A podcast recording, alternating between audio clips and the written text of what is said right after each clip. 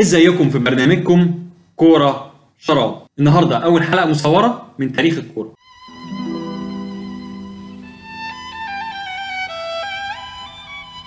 في 2011 لما باتيستوتا وجوارديولا كانوا بيلعبوا مع بعض في روما باتيستوتا قال لجوارديولا لو عايز تبقى مدرب مفيش غير الراجل ده اللي هيشربك أصول التدريب. بعدها بخمس سنين لما جوارديولا راح المكسيك في آخر سنة ليه كلاعب محترف ضرب مشوار حوالي 7500 كيلو عشان يقابل الراجل ده في بوينس آيرس. الراجل ده كان مارسيلو بيلسا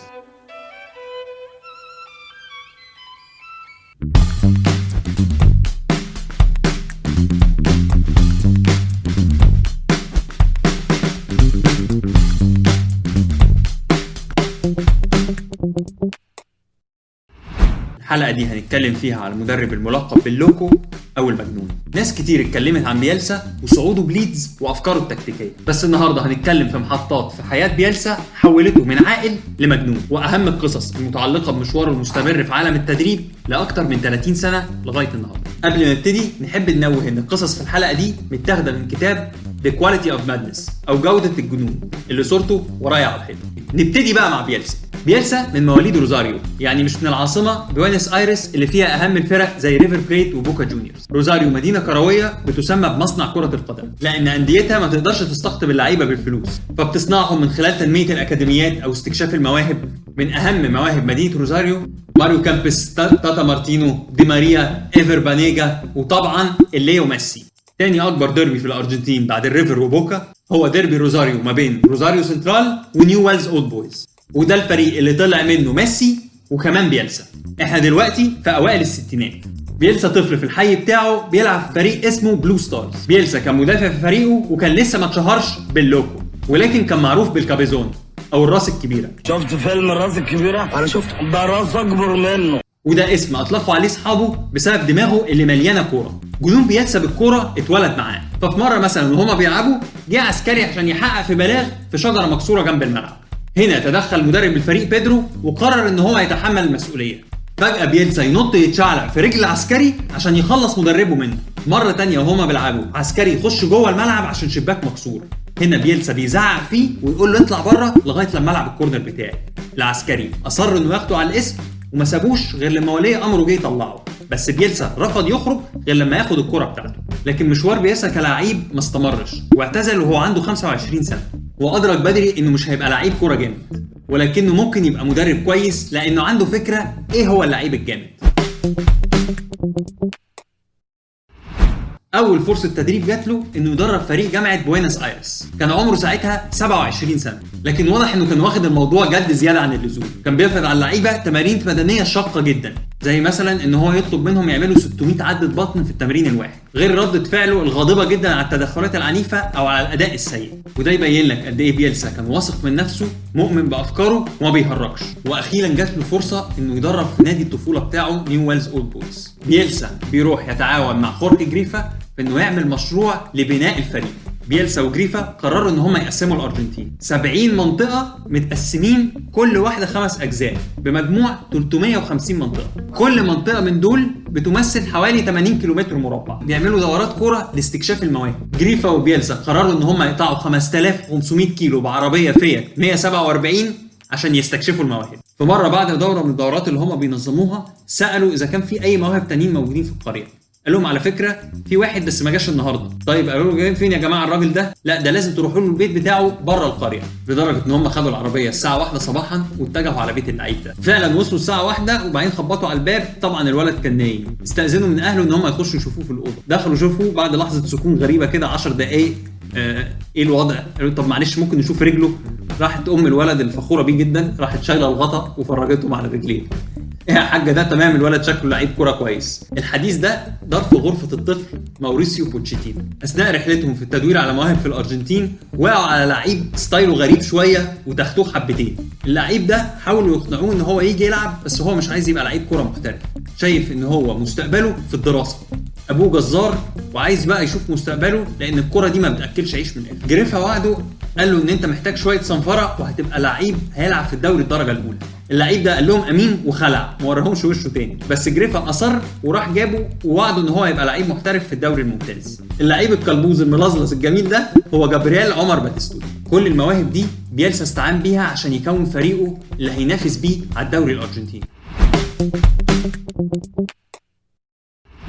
الثورة اللي قام بيها بيلسا وجريفا في تطوير فريق الناشئين استمرت لغاية لما جت فرصة بيلسا حقيقية في إنه يقود الفريق الأول سنة 90 بيلسا مجنون رسمي. فمثلا مدافع الفريق جامبوا كان بيحكي إن بيلسا كان بيرسم له على جزمته التكتيك اللي هو المفروض يلتزم بيه. بيرسم لمدافع الفريق تكتيك الماتش على جزمته. اللوكو كان بيكرس كل وقته في دراسة المنافسين. مساعده ألتيري كان بيقول إن هو بيعدي عليه يوم الماتش وفي الطريق كان بيوصف له إيه اللي هيحصل في المباراة بالظبط. الأول بيقول له نقط ضعف الفريق الخصم ونقط القوة. وبعد كده بيشرح له أحداث المباراه بالتفصيل.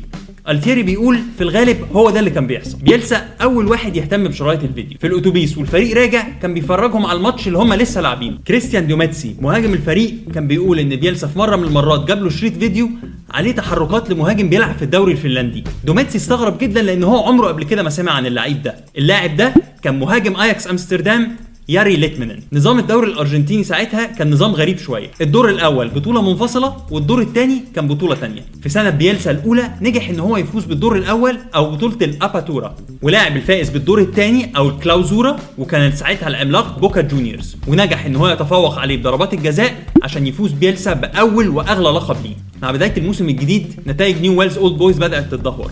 وفي أول مباراة ليه في الكوبا ليبرتادورس على أرضه قدام سان لورينزو انهزم بنتيجة مذلة 6-0 وبسبب النتيجة دي راحت بعض الجماهير المتعصبة أو المعروفين بالبراس برافاس عند بيته عشان تواجهه. بيلسا ما ترددش إن هو يخرج لهم بس المرة دي كان معاه قنبلة يدوية في إيده.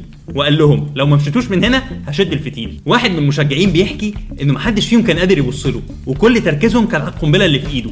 وفي ثانية كله خلع. بيلسا ما تخلاش عن أفكاره. بالعكس هو طبق أفكاره بس بطريقة أكثر صرامة. وفعلا مع الوقت النتائج بدأت تتحسن. والمفاجأة إن مسيرة نيو ويلز اولد بويز في كوبا ليبرتادورس استمرت والفريق اتأهل من المجموعة ورجع لعب سان لورينزو تاني والمرة دي كسبوا 4-0 نيو ويلز وصل نهائي كوبا ليبرتادورس وفي النهائي قابل واحد من أعظم فرق أمريكا اللاتينية ساو باولو.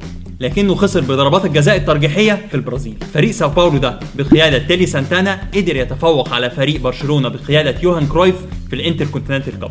والسنة اللي بعدها تفوق على الميلان في نفس البطولة. بعد كده بيلسا ساب فريق نيو ويلز أولد بويز ولم شنطته وطلع على المكسيك عشان يدرب فريق اتلاس جوادلاخارا بيلسا راح لهم بكتالوجات 300 تمرينة مختلفة عشان اللعيبة تطبقها واحد من مديرين النادي مرة نصحه إنه يطلع أجازة وياخد عيلته ويروح أحد المنتجعات في المكسيك. بيلسا فعلا سمع الكلام وطلع الأجازة بس أول حاجة عملها أول ما دخل الفندق إنه طلب جهازين فيديو وحبس نفسه في الأوضة. عشان يحضر لمباراة ودية قعد حماه جنبه وخلاه يتفرج على 10 ماتشات عشان ياخد له ملاحظات.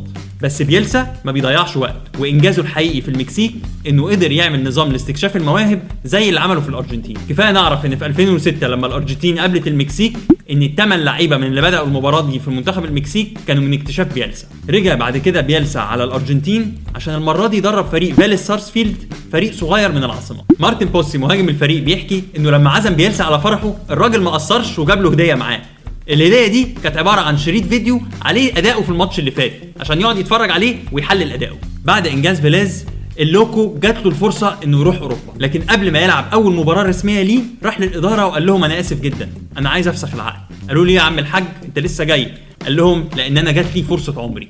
منتخب الأرجنتين ناداني ولازم ألبي الندا مع المنتخب بيلسا قدم أحلى تصفيات كأس عالم الأرجنتين لعبتها في تاريخها. واتصدرت التصفيات ب 12 نقطة عن أقرب فريق ليها. فريق فيه باتيستوتا وكريسبو وفيرون وأورتيجا وروبرتو أيالا. توقعات في السقف الشعب الأرجنتيني واثق إنه هيروح يجيب البطولة في شوال. المدرب المجنون كان معين اثنين مساعدين متخصصين في تحليل بيانات الفيديو. كانوا جايين اليابان معاهم 2000 أسطوانة دي في دي عليهم ماتشات للخصوم. بعد التخطيط ده كله تحصل المفاجأة المدوية. الأرجنتين تخرج من الدور الأول فوز على نيجيريا وهزيمة من إنجلترا 1-0 والتعادل مع السويد 1-1 ما كفاش الأرجنتين إنها تعدي للدور الثاني صدمة الهزيمة كان تأثيرها شديد جدا على بيلسا. في 2003 نجح إن هو يوصل بفريق الأرجنتين نهائي كوبا أمريكا قدام البرازيل لكنه للأسف خسر من البرازيل بضربات الجزاء. خيبه أمل جديدة مع منتخب التانجو بيلسا كان بيدرب المنتخب الأول وكمان معاه المنتخب الأولمبي يعني بيعمل شغلانة حسام البدري وشوقي غريب مع بعض.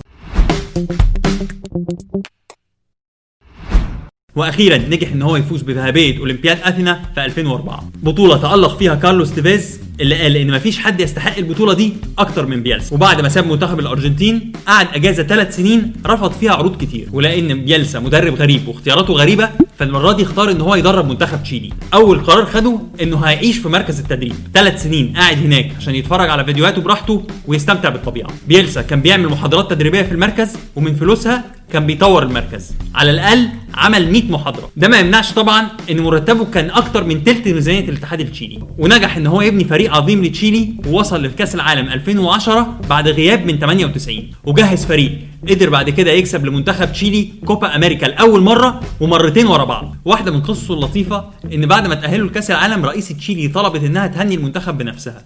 ورئيس الاتحاد قال إن هم قعدوا يدوروا على بيلسا قبل وصول الرئيسة ولكنه اختفى تماما من قدامهم. وظهر قبل وصول الرئيسة ب 10 دقائق بس ومعاه الشخصين أول مرة رئيس الاتحاد يشوفهم. أول ما سلم على الرئيسة قال لها أحب أعرفك على أهم شخصين ساهموا في الإنجاز الكبير ده. الراجل ده الخباز اللي بيجيب لنا العيش الطازة كل يوم والراجل ده اللي بيجيب لنا الخضار والفاكهة. لحد هنا تبقى خلصت حلقتنا. الحلقة الجاية هنتكلم عن مروح بيلسا لاوروبا وتدريبه لبلباو وتفوقه على فيركسون وقعدته مع جوارديولا. ده غير إنجازه العظيم مع ليدز يونايتد ما تنسوش تعملوا لنا like و share و subscribe إحنا موجودين على يوتيوب وفيسبوك وتويتر وابل بودكاست وجوجل بودكاست نشوفكم الحلقة الجاية وبرنامجكم كورة شراب.